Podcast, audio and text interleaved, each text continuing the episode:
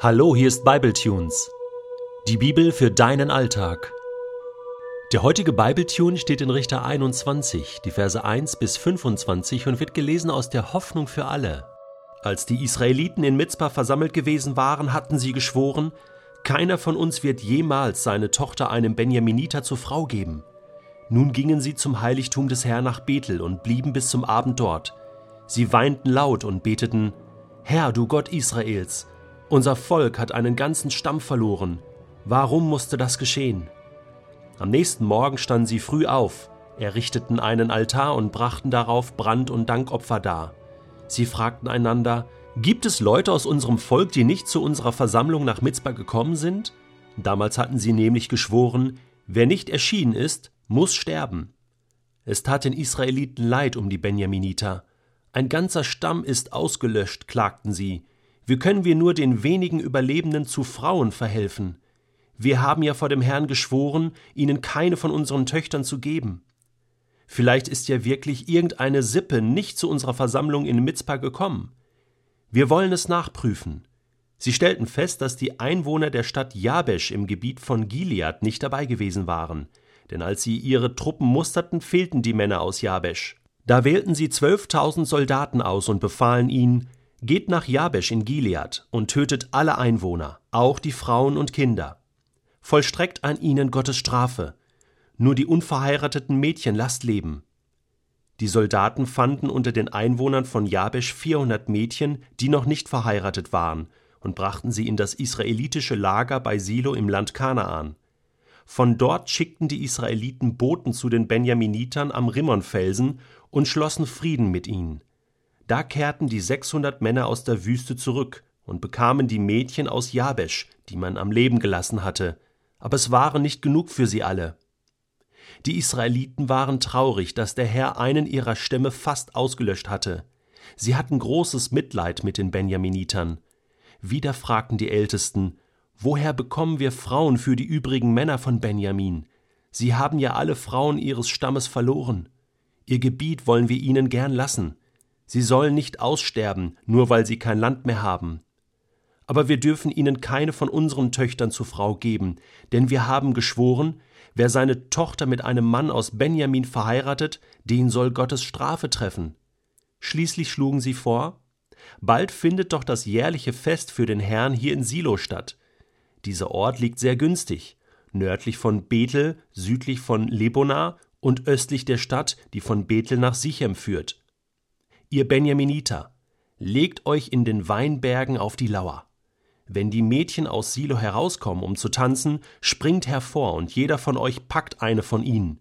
Dann nehmt sie mit in euer Stammesgebiet. Wenn ihre Väter und Brüder zu uns kommen und uns Vorwürfe machen, werden wir ihnen antworten, lasst ihnen die Mädchen. Sie haben beim Krieg gegen Jabesch nicht genug Frauen bekommen. Ihr macht euch nicht schuldig, denn ihr habt sie ihnen ja nicht freiwillig gegeben. Die Benjaminiter befolgten den Rat und raubten so viele Frauen, wie ihnen fehlten. Sie nahmen sie mit in ihr Stammesgebiet, bauten dort die zerstörten Städte wieder auf und wohnten darin. Auch die anderen Israeliten machten sich auf den Heimweg und kehrten in die Gebiete zurück, aus denen sie stammten. In jener Zeit gab es keinen König in Israel, und jeder tat, was er für richtig hielt.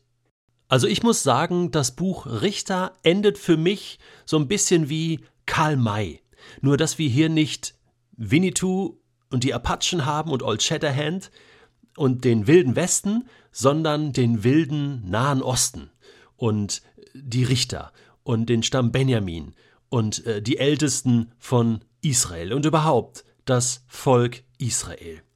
Da legen die sich auf die Lauer und klauen Frauen, ja, und nehmen sie zurück in ihr Stammesgebiet. Das klingt wirklich so, ne, die Apachen kommen, ja, und klauen den anderen die Frauen und so. Das ist ja der Wahnsinn. Ja, ich meine, wir haben schon darüber gesprochen. Natürlich, es war wichtig, dass dieser Stamm Benjamin überlebt. Das war auch irgendwie Gnade, klar. Und Gott steht da auch hinter. Aber was ist denn das für eine Botschaft in der Bibel am Ende eines Buches? Ist das ein Happy End? Ja, für Benjamin schon, ja, für diesen Stamm. Die 600 Männer haben überlebt und durften sich Frauen aussuchen. Irgendwie erinnert mich diese Geschichte aber an einen Vorfall auf den ersten Seiten der Bibel. Vielleicht ist dir das auch so gegangen, und zwar in 1. Mose Kapitel 6.